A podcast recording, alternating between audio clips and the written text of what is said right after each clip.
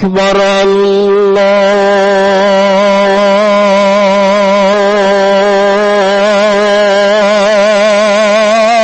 الله أكبر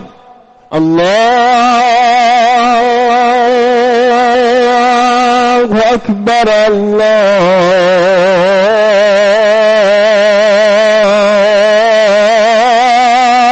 الله أكبر أشهد أن لا إله إلا الله.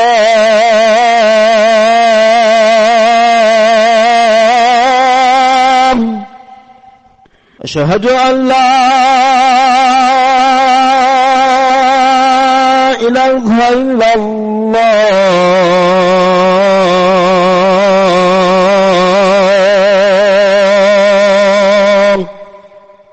أشهد أن محمد رسول الله.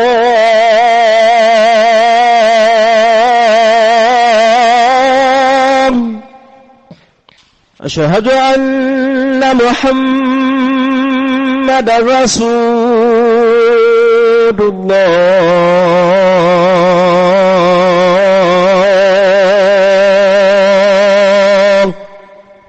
حي على صلاة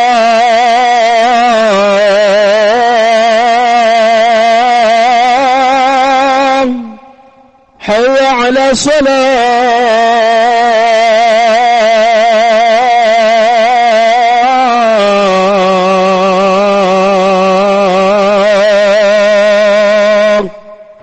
حي على الفلاح.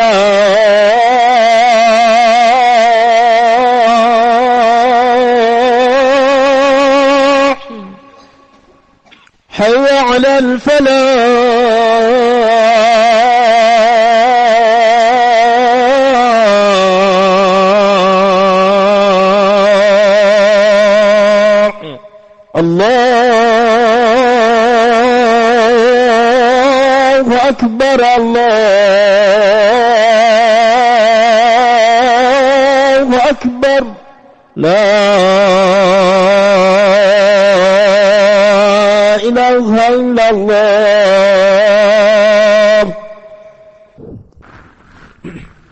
الحمد لله الحمد لله وكفى والصلاة والسلام على عباده الذين اصطفى أما بعد أعوذ بالله من الشيطان الرجيم بسم الله الرحمن الرحيم وإنك لعلى خلق عظيم صدق الله العظيم Most respected ulama, elders, brothers, mothers and sisters that may be listening from home Assalamu alaikum wa rahmatullahi wa barakatuh There is no better example there is no better way of life. There is no better benchmark than we as Muslims, that we as Muslims have been given than the blessed example of Rasulullah sallallahu alayhi wasallam. لَقَدْ كَانَ لَكُمْ فِي رَسُولِ اللَّهِ أُسْوَةٌ حَسَنَةٌ Allah subhanahu wa ta'ala says that certainly in the messenger of Allah subhanahu wa ta'ala you will find a beautiful example. Allah subhanahu wa ta'ala further says, وَإِنَّكَ لَعَلَى خُلُقٍ عَظِيمٍ That verily we have created you on the highest level of sublime character. وَمَا أَرْسَلْنَاكَ إِلَّا رَحْمَةً لِلْعَالَمِينَ And we have not sent you down except as a mercy unto all of the worlds. So the lifestyle of Rasulullah sallallahu alaihi wasallam, the character of Rasulullah sallallahu alaihi wasallam, the dealings of Rasulullah sallallahu alaihi wasallam is our benchmark. Hazrat Maulana Abrarul Haq, rahmatullahi alayhi, was known as Muhyi Sunnah, the one who revives the Sunnah and lives his life according to the Sunnah. Very beautifully, he explained that the lifestyle and the Sunnah of Rasulullah sallallahu alaihi wasallam is akmal, ajmal, and ashal. It is akmal, it is absolutely complete. Nothing needs to be added, nothing needs to be subtracted. It is ajmal, it is most beautiful. Whatever the situation, if you follow the character of Rasulullah sallallahu alaihi wasallam, it is most beautiful. And someone might think that something that is so perfect, something that is so beautiful, it's going to be very difficult to carry out. Hazrat mentions that it is ashal, it is also the easiest. It is the easiest for us to carry out. From amongst one of the beautiful qualities of Rasulullah sallallahu alaihi wasallam is that he never lost hope on anyone. He never thought low he never wrote off any individual. Whether we look as, at Hazrat Umar radiallahu anhu, whether we look at Hazrat Wahshi radiallahu anhu, who was responsible for killing the beloved uncle of, of Rasulullah sallallahu alayhi wasallam, whether we look at Hazrat Khalid bin Walid, who was that mastermind who was responsible for causing so much harm in the battle of Uhud, Rasulullah sallallahu alaihi wasallam never thought low of each in any one of them. He never wrote any one of them off. And this is from amongst the beautiful qualities of Rasulullah sallallahu alaihi wasallam, which sadly you and I today we lack. We see somebody that is in the disobedience of Allah subhanahu wa ta'ala and immediately we write that person off. We write that person off as a Jahannami. Sometimes that person might be a Muslim, our Muslim brother. The hadith of Rasulullah sallallahu alaihi wasallam, al-muslimu man salim al-muslimuna min lisanihi wa yadi. That a Muslim is such a person that fellow Muslims are safe from both his hands, the harm of the hand and the harm of his tongue. There's a very lengthy and beautiful incident that comes in the books of ahadith. That there was once a Jewish person who was in the habit of reciting the Torah on the day of Saturday, the day of Sabbath. Like we as Muslim, the day of Jumu'ah is the best day of the week for us. It is the most virtuous day of the week. Different ummats had different days that they had set aside to worship Allah subhanahu wa ta'ala. So this particular Jewish person would recite the Torah on a Saturday. On one occasion, he was reciting the Torah and he found the mention of the description of Rasulullah sallallahu alaihi wasallam in four different places.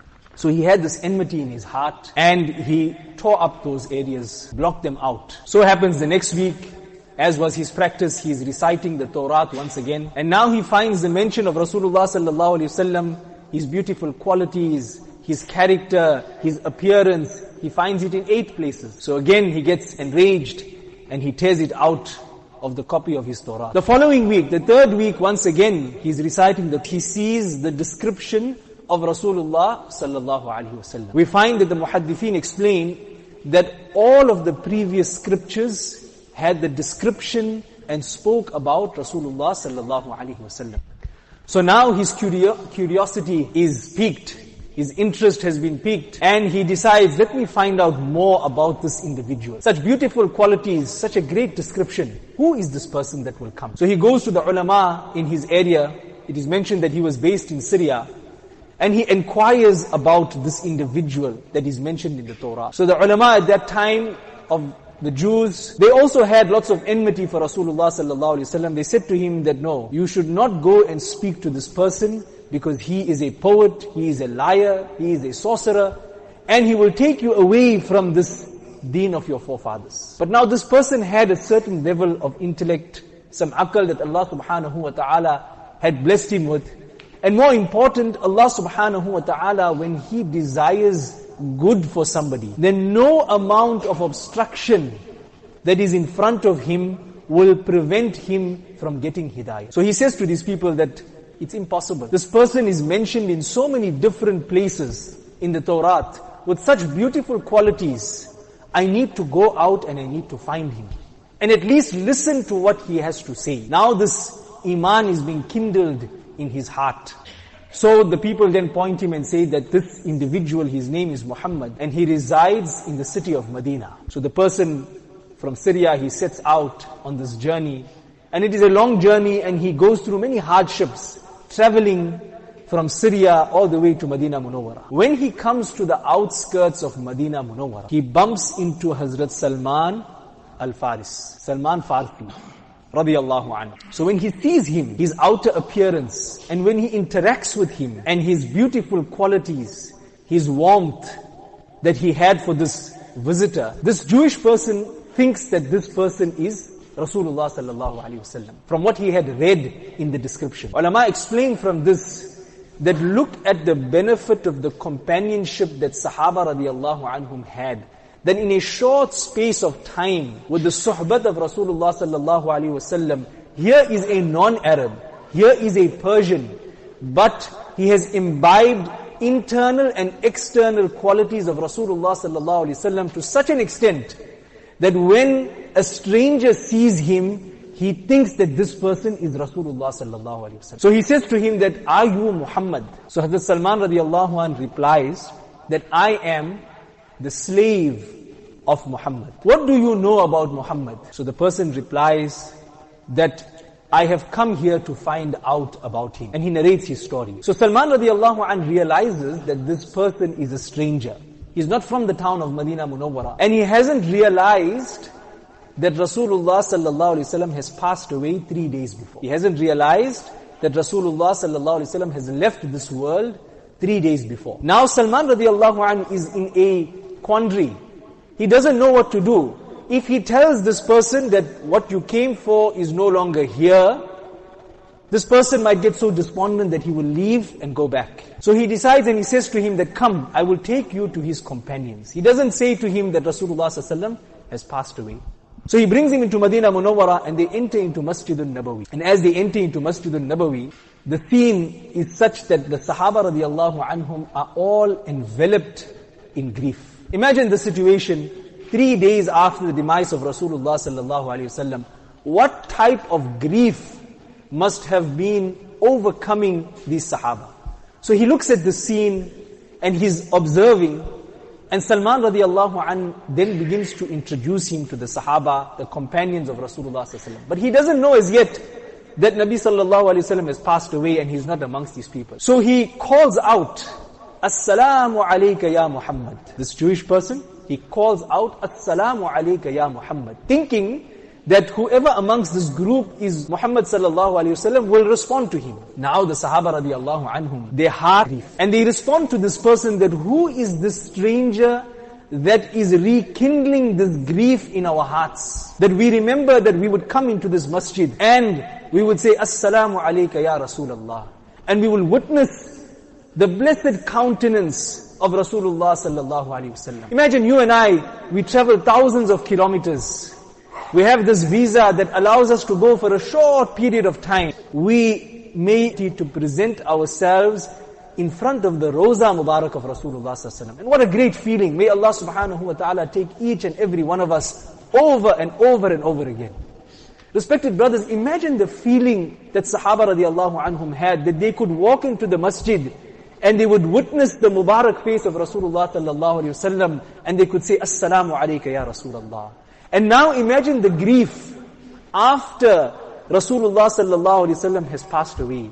Sahaba radiallahu anhum mentioned that there was no day that was darker in the history of Medina Munawwara than the day that Rasulullah sallallahu alaihi wasallam made parda from this world. Extremely difficult test. So the Sahaba then respond in this way and they say, don't you know that Muhammad sallallahu alaihi wasallam passed away three days ago? Now this Jewish person is grief stricken, grief struck.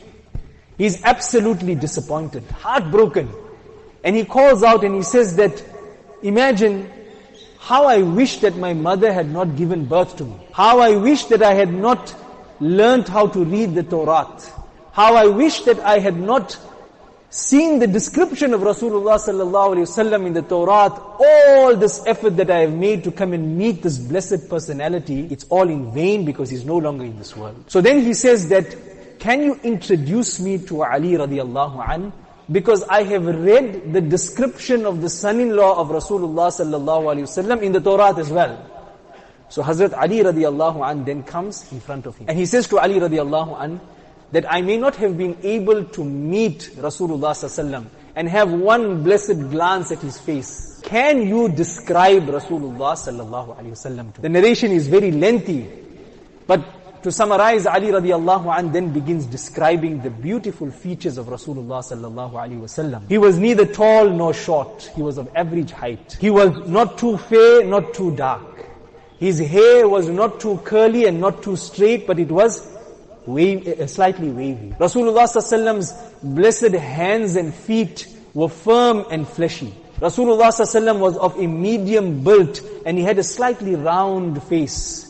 And he had a line of hair that would go from his chest down towards his navel. All of this has been recorded in absolute detail. Every aspect of the Mubarak description of Rasulullah sallallahu alaihi wasallam from his hair, the length of his hair, Sometimes he had it slightly long, sometimes he had it slightly short. So this person then describes the situation, the, the, the, the, description of Rasulullah sallallahu Alaihi Wasallam. Now, this Jewish person says that I did not have the opportunity to meet this blessed personality. Do you perhaps have a garment of his that I can simply look at and inhale the fragrance of? So Ali radiallahu an then sends Salman radiallahu an to his home and says, tell my wife, the daughter of Rasulullah sallallahu to send the jubba of Rasulullah sallallahu alaihi wasallam to me. So Hazrat Salman radiallahu anh then goes to the house of Fatima radiallahu anha and he knocks on the door and he says that Ali radiallahu anh has requested the jubba mubarak of Rasulullah sallallahu alaihi wasallam. Upon hearing this news, Hazrat Hassan and Hussein come out of the house in tears, remembering their blessed Nana, remembering Rasulullah sallallahu alaihi wasallam. And Hazrat Fatima radiallahu anha also in tears. Remember, this is three days after the departure of Rasulullah from this world. She mentions from inside that who is this person that has caused these yatim children, these orphan children to cry in memory of their beloved grandfather. Of course, they were not orphans in the real sense of the, of the word. Their parents were still alive, but this was uh, uh, the way in which, in which Fatima radiallahu an described the grief. So Hazrat Salman radiallahu an then explains the situation about this Jewish person. Jubba of Rasulullah sallallahu alayhi wasallam, which by the way had seven patches on it. This was the clothes of the greatest creation after Allah subhanahu wa ta'ala. This was the most sublime human being, Imamul Anbiya.